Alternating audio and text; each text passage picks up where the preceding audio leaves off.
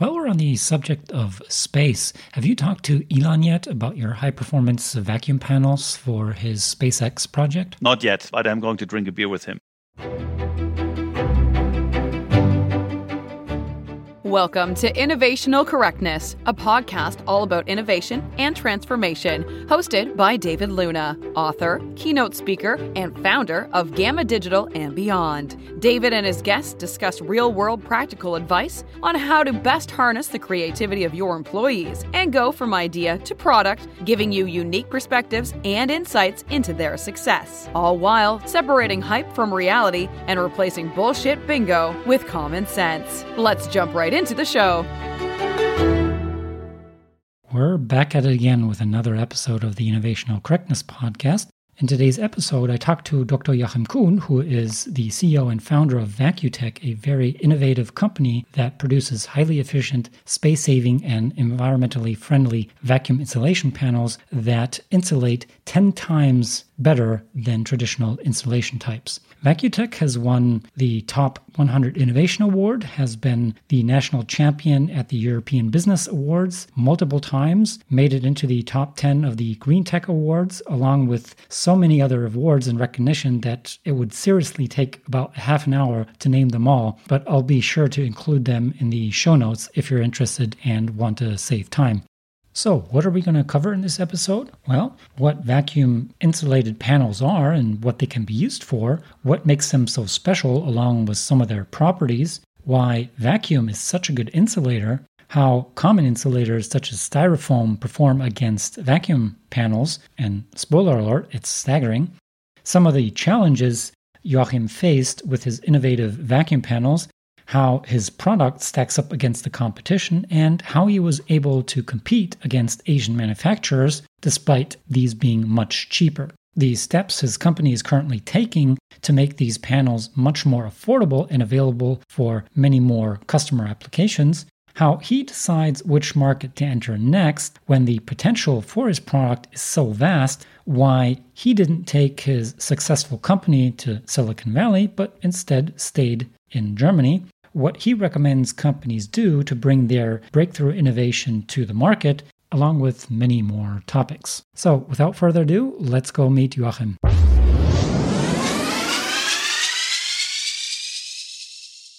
Welcome to the podcast, Joachim. I'm really glad to have you on the show. Before we start, do you want to explain to the listeners who you are and what your company does? Yeah, my name is Joachim Kuhn. I'm founder and CEO of va-Q-tec. And va-Q-tec is a producer of super insulating panels, so called vacuum insulation panels. These panels insulate 10 times better than conventional insulation materials like foams, fibers. And we also produce from these panels boxes and containers for thermal, thermally controlled transports. And such a box with these super insulation panels and together with another component called PCM, phase change material. So these boxes can keep a temperature inside constant for four to 10 days, irrespective of the outside temperature. And those boxes are used for, in pharmaceutical industry, for example, to transport pharmaceutical goods, drugs, medicine from A to B, from one continent to another.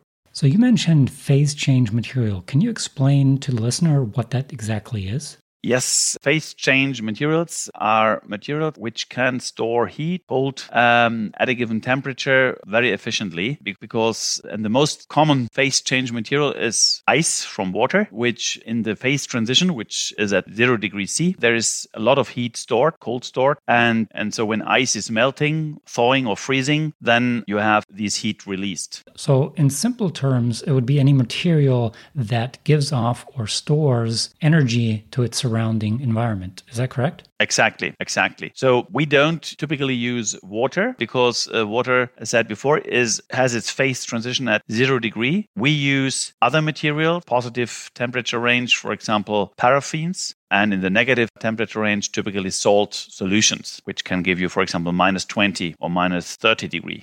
So, what are some other applications these vacuum insulated panels can be used for, and what type of properties does the material have to have in order to achieve this stellar 10x performance increase? So the vacuum panel are based on uh, fact that heat is conducted by air and and also radiation and, and also uh, thermal transition through the solid state. So if you remove the air, you have removed two major heat transfer modes, and thus the remaining modes do not transfer heat very good. And this is a good example for it is the very well-known thermos bottle, which is also evacuated and keeps your coffee warm or your iced tea cold for a long time. And this principle of the thermos bottle, where the walls are also evacuated, we produce that in a panel shape. Can you explain to the listeners who are probably not physicists with a PhD like yourself why air is such a good insulator? Because we always hear that lots of air pockets creates good insulation, but the lack of air is an even better insulator. Can you explain that in simple terms? Okay, air is is a good insulator, but no air is a better insulator. That's very simple. Yeah. So um, of course, uh, when you have your down jacket, uh, the air is comprised uh, within the feathers, let's say. But if you would have no air, which is not the case in your down jacket, then the jacket would even insulate better. So air is a good insulator, but no air is even a better insulator. Is that because it doesn't transfer any heat? Exactly. So the heat is transferred via the air by convection and by air conduction and and is also transferred by radiation and its fourth mode is transfer by the solid state by the matrix of any substance yeah? So if you remove the air you have removed the trans- heat transfer of two modes already and the rest which is remaining is only transferred by radiation and by the conduction through the matrix this is why I like doing these podcast interviews about topics that I don't know too much about because, hey, today I've just learned something. I'm sorry, it's uh, many people are not aware of that, but you use that in everyday life. And for example, uh, many people think the the window panes are evacuated. Yeah? That's smooth. That's not true. There's a gas in it, and so um, uh, if you would evacuate a window pane, uh, it would collapse. Yeah? because no nothing would uh, constrain the panels from collapsing inside. Yeah, and the vacuum, uh, if you if you apply a vacuum on a on such a glass pane, double um, sided glass pane, then a pressure of of 10,000 kilogram per square meter would apply on the on the glass, and of course the glass will collapse. Well, that's an excellent segue into my next question, which is if there is a vacuum inside, you would need some counter pressure for it not to collapse. So, what's inside these vacuum insulated panels for it not to collapse? Exactly. You need a, that's why you need a core material inside the panels, uh, which has also to fulfill some certain qualities. For example, it has to be open pore, 100%. So, gas remaining in one pore would destroy all your all your efforts. Then uh, it has to have a low uh, conductivity with radiation and, and via its own matrix. And that's why we use core materials of compressed silica powder We have open cell foams. You can use glass fibers inside. These are typical core materials for vacuum panels. We use them all. And how do some of the alternative insulators that we all know of, like air cushions or styrofoam, compare to these vacuum panels? Because you mentioned vacuum panels are 10 times as efficient as standard insulators. Yeah, that's true. So um, an, a regular air cushion or or foam would transfer heat ten times more efficient than a vacuum panel, or in the other way around, a vacuum panel is a ten time better heat insulator. Okay, so are there any other insulation materials that have a similar performance than these vacuum insulated panels? Not to my knowledge. So uh, vacuum panel will be and is and will be for the next uh, hundred years uh, or even more the best insulator available. So at this point, I'm pretty sure there are some listeners out there that are still critical and are saying something like, "Well, this is too good to be true. There's got to be some drawbacks. No product is perfect. So what are some of the challenges or drawbacks of this material?" Yes, the vacuum panels are a bit complicated to manufacture. That's why we are specialists in doing that. They are more expensive than conventional foam insulation if you look at the square meter. And so uh, these are two typical drawbacks. Uh, if you they can be punctured by a hole, and so whenever you have cost-wise, whenever you have enough space uh, and need a good insulation, you will use not a vacuum panel but a conventional foam or fiber insulation. But if you need a good insulation, then and you and you have restrictions uh, with the space, then you will use use vacuum panels. So you mentioned that these panels are much more complex and expensive to manufacture. So what are we talking about? How much more expensive are these panels compared to other traditional insulators? Roughly spoken, a panel has 10 times more insulation performance. If you take a conventional insulation with 20 centimeter and a vacuum panel with 20 millimeter, for example, then the costs would be factor of six, where the vacuum panel is more expensive. So they're essentially six times more expensive to manufacture, but they insulate 10 times as good as traditional insulators. Yes. And as such, I still have a net benefit. Besides the manufacturing cost, what else drives up the cost of these panels? Oh, there's, there's a lot of technology behind it. The film itself um, is uh, not like it looks uh, a very easy aluminium film. It's a multi-layer film with nano coatings, different kinds. Then you have uh, the process. You have to be very careful to seal it in the right way. Then you have the core material, which is an experience of its own because uh, you have to be very careful manufacturing it and also how to handle it. Then it's how to check it. So there are many factors around the production of a vacuum panel which are not very easy to understand understand. It looks easy, very easy, but it is not. Yeah, from, from my experience, most of the time, seemingly simple principles or applications are mostly more complex than one initially would assume. Would it be correct to assume that these panels would be ideally suited for house insulation? Because the question that I would have is on the one hand, you have really good insulating properties, but it's really expensive. And with house insulation, you have lots of surface area. Is that the case? Yes, they are suited for house insulations, and we do it. We sell a lot of panels in house into house insulation, and you use it in a house where you have you need a good insulation and where you have some space limitation or where space is very valuable. Um, can give you examples. For example, in facade insulation, you use them where you don't have the base just to build up a, a very thick insulation on the wall. Then you have the solution with a thin vacuum panel. Another example is on on flat roofs or terraces. If you don't have the opportunity to build up a, a very thick floor, then you use also the very thin vacuum insulation panels and you won't have any stabs when you enter your terrace, for example. That's the advantage here. That makes sense. So I'm a big fan of tiny houses. And with tiny houses, you have, well, spaces at a premium. So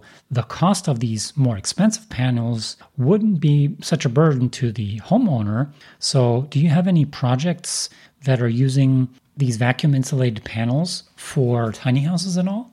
Yes, we have. Exactly. Tiny houses is one of the projects. It can also be containers, office containers, uh, other type of containers where you uh, serve as a house or as an office. Can be also uh, caravans or so where you really don't have much space, and uh, but then the insulation is very very essential to avoid an overheating, for example, in summer. Okay, so what are some of the less common applications that these panels can be used for? A common insulation, I start with a common one, is uh, fridges and freezers. Vacuum panels are integrated into walls of fridges and freezers and save a lot of energy. So, uh, using two or three vacuum panels can save 30 to 50% energy of the fridge. Good fridge uh, with a good energy efficiency label typically uses vacuum panels. And maybe you have a vacuum panel in your fridge at home and without knowing it. Uh, but we also, in, in exotic fridges, like for um, low temperature fridges for lab application. I know in the, in the International Space Station, there is a fridge which uses our vacuum panels. So these are from common to very exotic applications uh, only if you regard the fridge technology. So they're also used in space.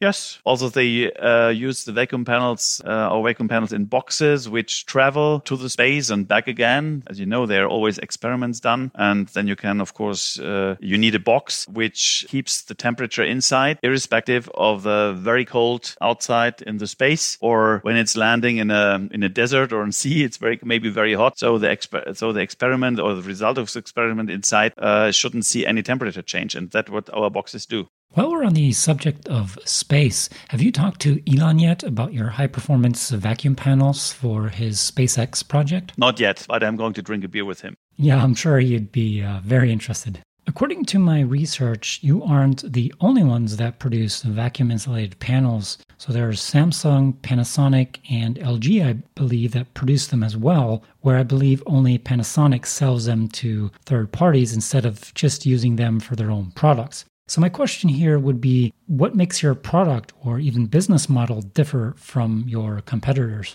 So actually, all the companies mentioned, uh, they produce another type of vacuum panel, which, uh, for example, doesn't have the long lifetime we need for our applications. So uh, we have focused more on the long lifetime um, applications and also on other fields. For example, building industry, you would never can you cannot use a panel which they, for example, produce and use in the fridge. You need a lifetime expectation of let's say 50 years, and that's what we do. Uh, we also have a lot of uh, areas where we use panels at higher temperatures at 100 degree, for example, when you think about a hot water tank, for example. So there are a lot of differences uh, how you can produce a vacuum panel, which materials you choose, and yeah, you have to d- differentiate. In regards to the longevity that you just mentioned, what makes these panels degrade over time? Is it the vacuum that is not as strong as before, or what makes these panels degrade? The lifespan of a vacuum panel is defined by mainly three factors. It's the quality and composition of the film, the core material, whether it's micropores or macropores, and the process, how you produce it and how you check it. These are the three factors which define the lifespan of a panel and can select different materials. Uh, then you get also different lifespans. And that's exactly what we do. We use all materials which are available as core materials. We, we use a variety. We have have qualified a variety of uh, films, which we use for application A and a different one for application B. So uh, we are engineers which customize our vacuum panels according to the application. To follow up, how are you then able to compete with Asian markets because they tend to be really good at scaling technology and thus bringing down the price? You mentioned two aspects. One is longevity and the other is quality. But overall, how are you able to compete with these Asian markets that are very price sensitive or very price competitive? Yeah, we sell our panels mostly in applications where our customers or the applicant really desires a good quality or a lifetime. If if they are price driven and then probably wouldn't be the choice, then they would definitely use our panels. And and by the way, and, and another aspect is if you add this extra features, it's not so much a matter of costs, it's a matter of knowledge and know-how how to do it. Uh, what we add here. So price wise, the difference is not not very high, but there is a difference. And for many applications, it should be easy to accept this little difference uh, because you get more quality, more know how for this, for your money. So it essentially comes down to engineering know how for the application that the customer is trying to use these panels for. Yes. And, and, and in addition, we help our customers to, to apply the panels. We give them a good engineering support. We tell them how to use them, how to install them, how to combine them with other materials. We have a lot of experience, and uh, that makes also the difference between us and, uh, let's say, Chinese manufacturer who just presents you a pallet of panels for a good price. Do you often get the response from some customers that say, well, what can be so expensive? It's just air or the lack of air? Do you get that response at all? From time to time, yeah. But then I explain to the people that the coming back to the origin of our conversation here, I explain the insulation industry in general. They sell air for a good price, and we sell less than air for even better price. That that should be your company slogan from now on.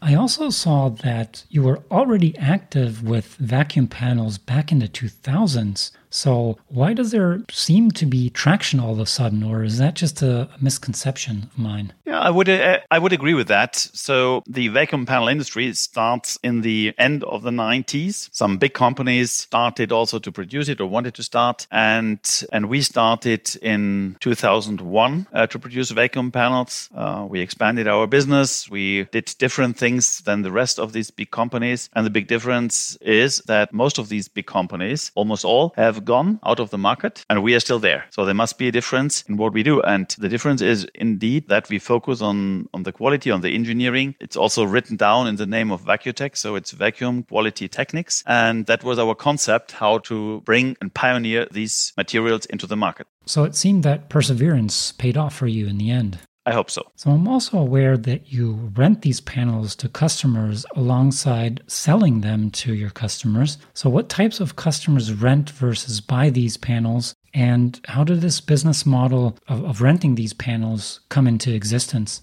Uh, there's a misconception. We don't rent panels. It makes no sense to rent the panels. Uh, we have never done that. We rent boxes and containers to our customers. And they use it, of course, to transport perishable goods, valuable goods, temperature sensitive goods from A to B. Yeah, thanks for the correction. Uh, renting panels wouldn't make any sense. Absolutely. So, what are some of the challenges you faced during the initial stages of developing these panels? So, we have, we want to keep the quality high and with a good cost performance ratio. That's the main focus for our uh, research now. We want to make better panels, panels which can be used also in different applications. That's where we focus on. So, now we see uh, still in many places the first generation of panels. So, the second, second generation of panels will be more robust to many things, robust to punctions, robust to, to heat, robust to uh, fire resistant as well. So there will be a lot of things to do. And yes, we're in the middle of doing it. So I'm sure there's some critics out there that are saying something along the lines of, well, it's one thing to produce a product in a niche, but to provide a product or service successfully at scale is a whole nother ballgame. So, what are some of those steps that you're currently taking in order to make your vacuum insulated panels more affordable and thus available to much more applications and customers? So we serve already today markets uh, which use a high volume of panels. So the refrigeration industry, fridges, freezers, they use millions of panels already, and we produce them. We serve to all European fridge and freezer industry and, and and sell basically millions of panels. So we are ready to sell it also to other industries which have a product in this scale. If somebody needs in order of magnitude 10 mil- millions of panels, we would be very ready to design uh, machines uh, with all our experience we have in the last years to design machines which can produce 10 millions of panels right away.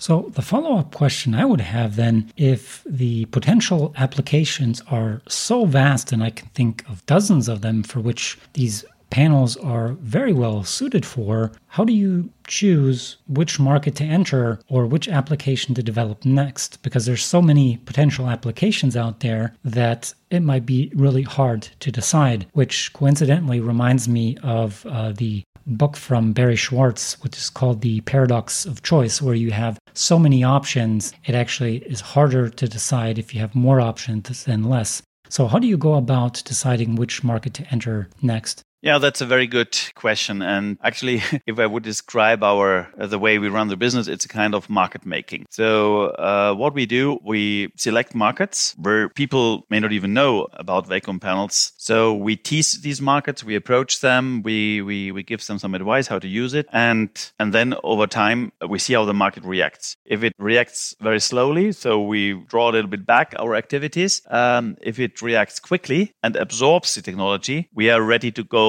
full power into this market. Um, I can also give you an example. This uh, with the market of hot water tanks here in Europe, uh, widely used in your home heating system, and uh, we approached the market in back in 2016. The response here was quite good, and so now every supplier of hot water tank has at least some types of, of vessels where vacuum panels are applied. That was a market which uh, really absorbed the panels within two three years. Um, there are other markets which are not so fast. For example, if you speak uh, about the industry of cool trucks, there are a lot of experiments done. Technology is proven, but they are not yet ready to use it, even though the they would generate a very good energy efficiency. Um, roughly spoken, adding some panels into the outer shell of a refrigerated truck would save 25% energy. But still, the technology is not widespread, and uh, yeah, we are hoping it will come soon. It's funny that you, you mentioned that. I was sitting at a restaurant last week and there was a delivery truck with frozen goods, and the truck was left on uh, for obvious reasons to keep the goods uh, cool. And the refrigeration unit and the truck itself was extremely loud. So this is the point where I would hope that these delivery trucks would use more of your panels. You should immediately complain about that and uh, and help a little bit to push this industry to to use our energy saving technology and noise saving technology. some of the listeners might not know that you went public uh, a few years ago, I believe. And when you go public as a company, a lot of things change. And I always recommend to startups that they do not take on investment until they really need to or they really need the capital because as soon as they do, they have external stake and shareholders And these in turn have obvious stakes in the company, which will influence the strategic direction of a company as well. And yeah, sure, doing an IPO, you know, to get capital that is needed is understandable. So my question is is this, what are some of the things that you miss from the pre-IPO times and maybe what are some of the disadvantages do you see of being a public company versus a, an independent non-public listed company?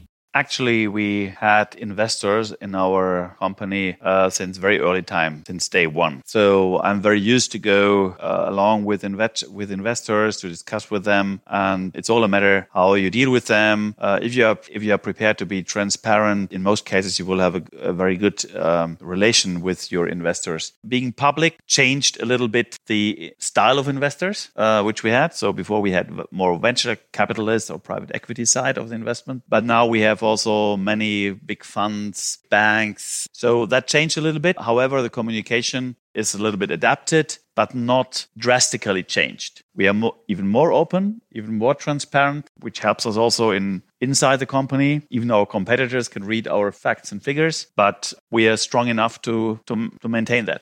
Do you have any institutional investors that call you up every single day and ask you why the stock is up or down? Because I remember when I was studying at the university, I did investor relations for a public noted uh, company, and I would literally have a bank call me up every single day, same guy, and would ask me why is the stock up or why was the stock down, respectively.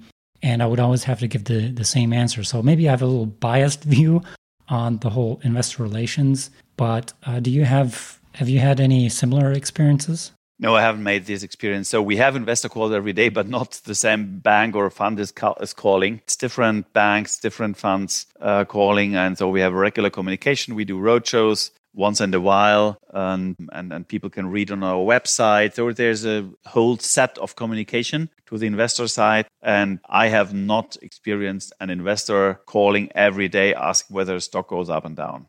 okay. Our stock, by the way, is um, as we are a small company, you have to be aware that by nature is good. It goes more up and down than the stock of a big uh, blue chip company. We are kind of nutshell in the ocean, but we can also uh, have our goals. We can sail in the direction we want to go, and the stock market gives us also some hints uh, of direction where we want to go. We have uh, mostly positive experiences uh, being a listed company. Uh, maybe some some listeners out there, especially from from Berlin, are out there and say, okay, why didn't you go to the U.S. to Silicon Valley with your expertise and uh, your breakthrough innovation here? What does maybe Germany have that the U.S. doesn't, or do you not like wearing sneakers to the office?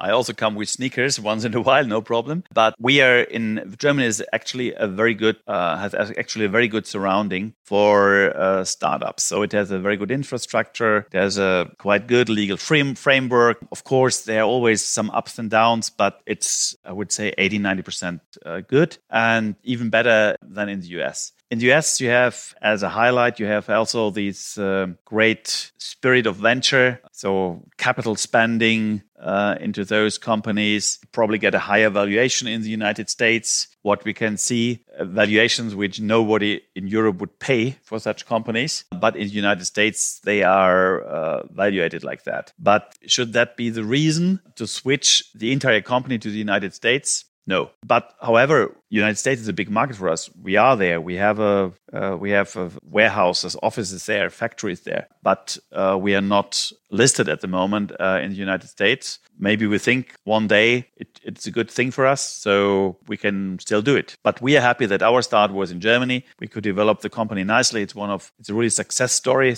uh, which also the Americans look at. We have American investors as well, and uh, so we are happy where we are. Okay, so why then do you think that very innovative German companies with an equal innovative product or service that go public don't get any traction as their American counterparts? Is it just awareness? Because oftentimes these companies seem equally or even better in some areas as their American counterparts. What do you think that is? Yeah, I would say the perception in the United States of a, of a, of a startup is, uh, let's say, much higher regarded than in uh, in Germany. So in Germany, it's always a little bit risk aware. You see more the risks and in the United States they see more the opportunities. So after a while, you look on the on the on the P and L on the balance sheets and say, and, you, and then you know what's what has come out. But uh, I think there's a lot of more risky investments in the United States with a tsunami of money sometimes to these companies. Whereas here, you do a little bit more the careful way of developing a company. And in some cases, it works out great in the United States with this risky approach, flooding them with money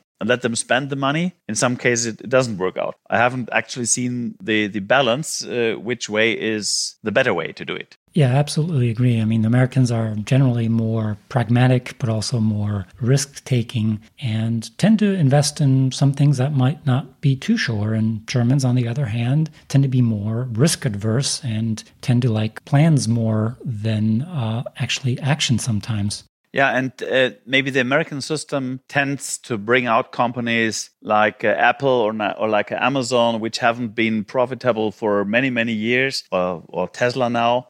and the German the German system brings out more or less these companies of the successful Mittelstand, and only sometimes a very big company. Uh, maybe that may be the difference in the results. Yeah, you bring up a, uh, an important point, which reminds me of WeWork. Uh, I remembered a few years back, the valuations were going up and up and up. And I just thought to myself, they're not even profitable. And th- these valuations are just somebody's assumption, somebody's estimate about the future potential of uh, a business model. And they were very far away of, from being profitable. And on the other hand, Regus, uh, you could say, to a certain extent, a competitor of theirs was already profitable, but they were valued, I don't know, 100,000 times or 10,000 times more than Regus. So that, that kind of also uh, tells you a lot uh, there too. And without long-term profit, you have nothing to invest, be it R&D, marketing, or anything like that. And there's also one of my favorite quote, which is revenue is vanity, profits are sanity, and cash is king. So, what are some of the more common mistakes you see German companies, but also other companies make when it comes to breakthrough innovation? And what recommendations would you have for these companies? Yeah, if you feel you have a breakthrough innovation, you should um, at first be on the safe side. So you have to check your technology, uh, how safe it is, how reliable it is, and uh, and then of course you should uh, also yeah write a patent on it, uh, international patent, and from this state uh, you can start to go into the market and test the markets as I described before. So you just see how your product is absorbed by the market. And that it cannot be a theoretical exercise. You have to really go to the your potential customer your potential applicant and discuss with him the application. And and he will tell you many things uh, why it works or why it works not. And you have to adapt this go home maybe modify your product. And in this iterative process you will greatly develop. And uh, if you have done that with with several applications or several customers then you see what your product is worth. You see the value, you see the potential of your product. So this exercise going into the market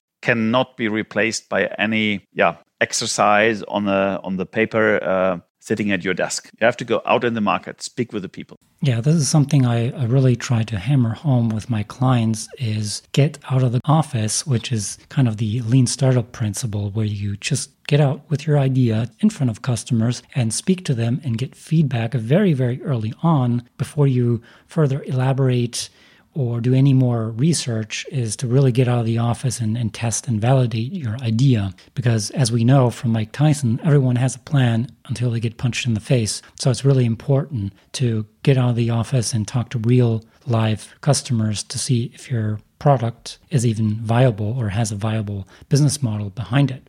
So maybe you can also explain how you test your own ideas uh, or what methods you use to test your ideas or products? Practical life. That's uh, uh, that's the secret behind it. Test it in practical life. So uh, whenever I have to release a bigger sum of money here for some investment, I always ask uh, about the practical test. Let me show the results. And uh, I give you an example. Also, if you develop a new type of box, implemented here in the company one test, which I call the Singapore test. So we have to ship this box to hot and humid Singapore Singapore, travel there around within Singapore, and then after a week send it back again. So if the product survives in a good shape, this process, it's a practical test. Just simple explanation, yeah. But of course, tests can be a little bit uh, more expensive in other areas as well, yeah.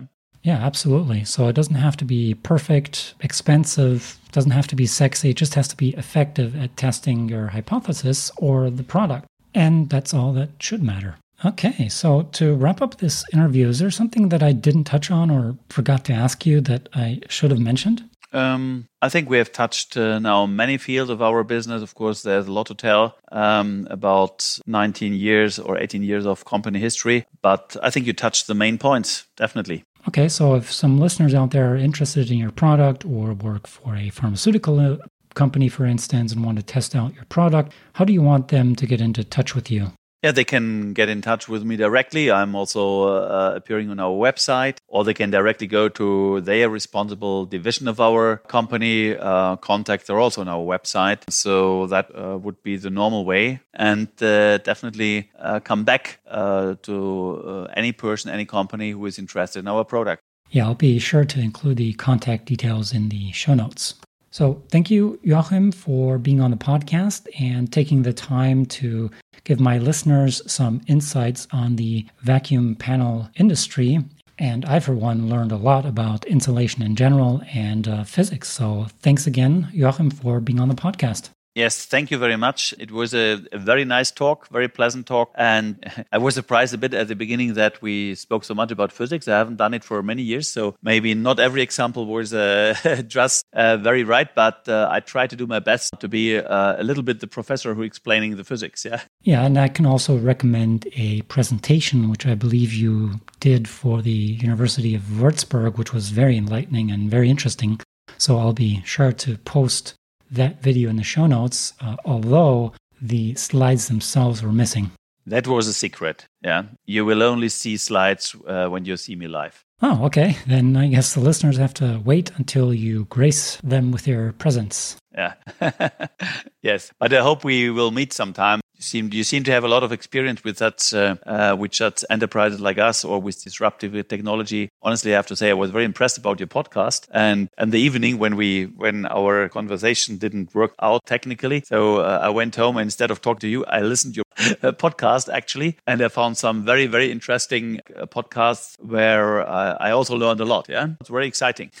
I appreciate the uh, the praise and uh, glad you enjoyed my podcast. So thanks again for taking the time to be on this podcast, Joachim. Thank you very much, and have a nice day and have a nice weekend. Wow, what a fascinating interview!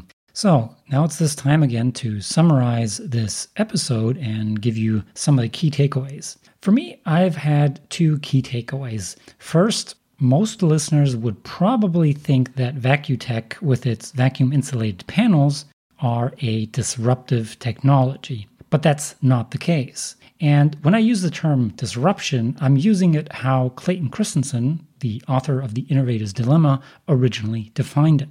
Now, the concept of disruptive innovation is used to describe a technology that uproots and eventually replaces an existing technology.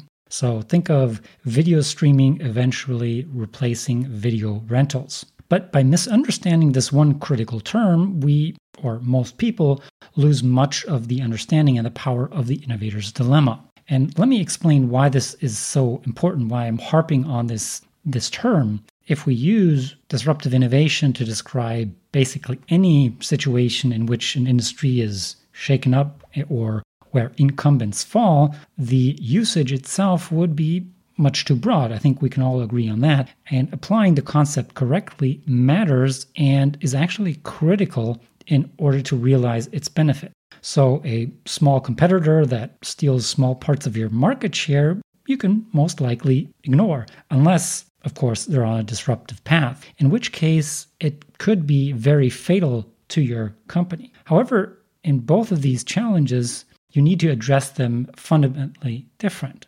But in order to really correctly identify which innovation type va-Q-tec or any other technology has or we're dealing with, we need to talk about the types of innovation. And generally, innovation comes in three flavors sustaining, breakthrough, and disruptive innovation.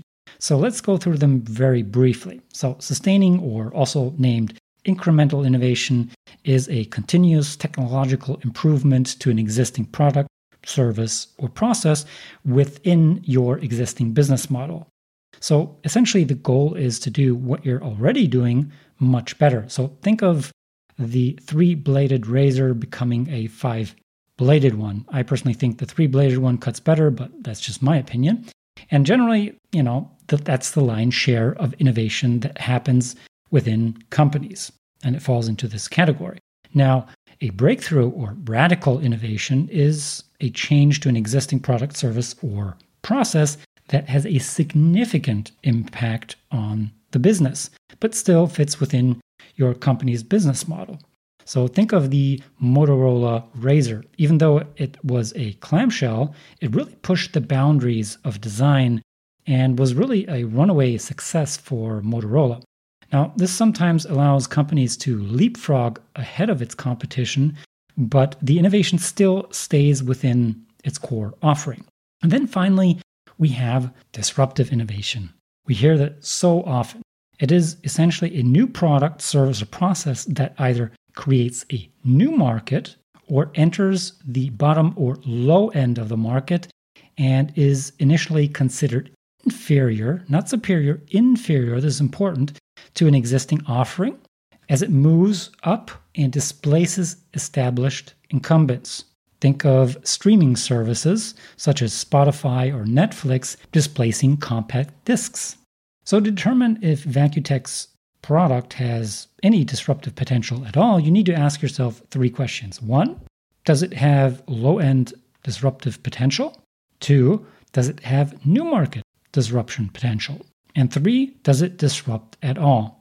So, va-Q-tec has clearly started to transform many industries on how they think about insulation, but it is not disrupting it. Now, disruption can either originate from the low end or new market. Now, low end disruption takes place when incumbent overserves their profitable and demanding customers, leaving a foothold at the bottom for disruptor in the less demanding segment. Now, on the other hand, new market disruption creates markets where none have previously existed, turning non consumers, so they had nothing before, into consumers. So va-Q-tec's panels did not start off from either low end or new market, but instead had, had the opposite trajectory. Starting off with a much better product. Remember, it's 10x better than, say, styrofoam. Not worse, better. Overall, we can say va-Q-tec's products is a breakthrough innovation, not disruptive, but with disruptive technology or products, it's much easier to beat incumbents when they are motivated to flee rather than fight. Now, there's always they, they are always motivated to go up market and almost never interested in defending new or low end markets that the disruptors find so attractive. So, why would I, as a company or as an incumbent, want to defend a low margin, low end market? I would always go up, and that's why disruption is so dangerous. That's also the reason why you should never ever target an incumbent with a sustaining or incremental solution because they have the resources, the customer base, and the motivation to fight any threat coming from that new competitor. And if I find you as a listener of this podcast ever doing this, then I will unsubscribe you personally from this podcast. Now, all jokes aside, it's almost always the case where an established competitor wins if they are threatened with a sustaining technology simply by doing what they're really good at satisfying their customer with incremental improvements. Now, over the past few years, you've probably heard countless keynote speakers consultants and startups cite Uber as a prime example of disruption. Well, despite what others might want to believe, Uber is also not disrupting the taxi business. Now, even most business or innovation consultants don't even understand that most disruption originates from incremental innovation. And that's worse because they should actually know better as they tend to throw around the term like there's no tomorrow and even get paid for it. Often these people use these terms so loosely, and at least that's my explanation I have, to support whatever it is that they're trying to sell or convey. And most of the times, this their product or service is merely improves or simplifies an existing technology. But these people are still so insistent on Uber being disruptive, then they need to look for another definition that makes Uber fit within this category.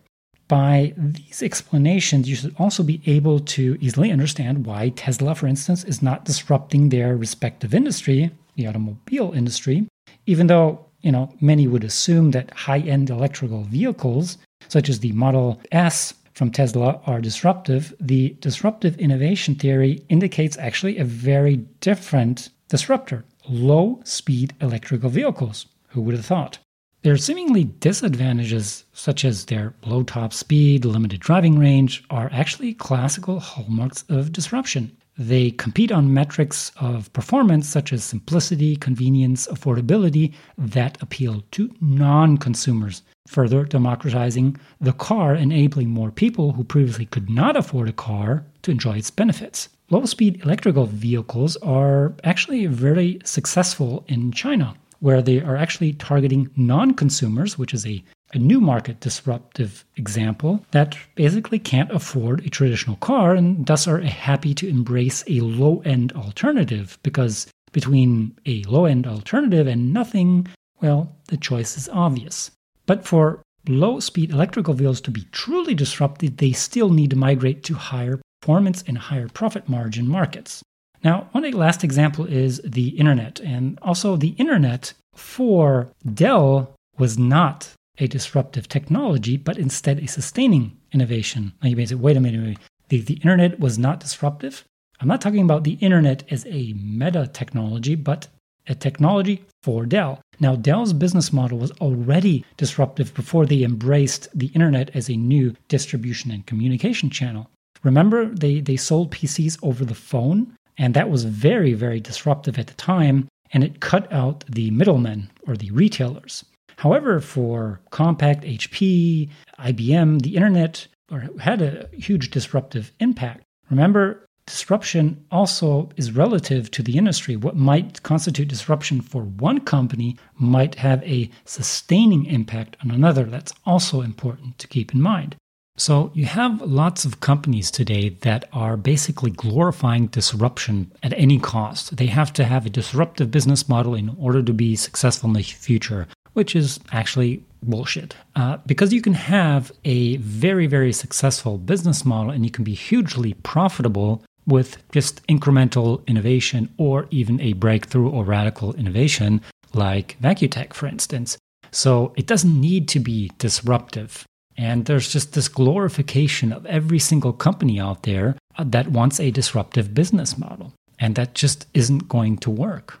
Now, the second takeaway from this interview was when you're confronted with too many options. Or put another way, when your product has so many or too many potential applications, it's really important to stay focused, especially when you're a startup that has much less runway than a well financed corporation, and you need to select the most attractive and lucrative markets first. One important strategy is testing and validating your ideas or a business model as early as possible and as cheaply as possible. Ideally, this should be done by not by beating a dead horse and analyzing the market potential in theory, but instead with real world customer feedback. You know, customers are actually okay with an early or even ugly prototype to get their feedback. I haven't met one single customer in the hundreds and hundreds of interviews that uh, I've done that didn't want to provide their feedback on a product where they would potentially benefit from it later on by providing a better product. Thank you so much for listening. If you enjoyed this episode, there's plenty more where that came from. Just head to our podcast website, innovationalcorrectness.com or gammabeyond.com, or just follow us on LinkedIn. There you will also find long form articles, videos, and other podcast episodes about innovation and transformation. And if I could ask you for one small favor, it would be this. Please don't forget to subscribe and leave us a rating or review on iTunes, Overcast, or the podcast app of your choice. It really helps us out by encouraging more people to find our podcast and reach hard to get guests. Last but not least, if you have any suggestions, suggestions for further episodes or guests that we should invite on our podcast, or just have feedback, you have three options. Emailing us at info at gammabeyond.com, filling out our anonymous feedback form at innovationalcorrectness.com, or leaving us a voice message with your question or feedback so that it can be included in the podcast and all listeners can profit. Just go to innovationalcorrectness.com. Links are in the show notes. I've been your host, David Luna. Until next time.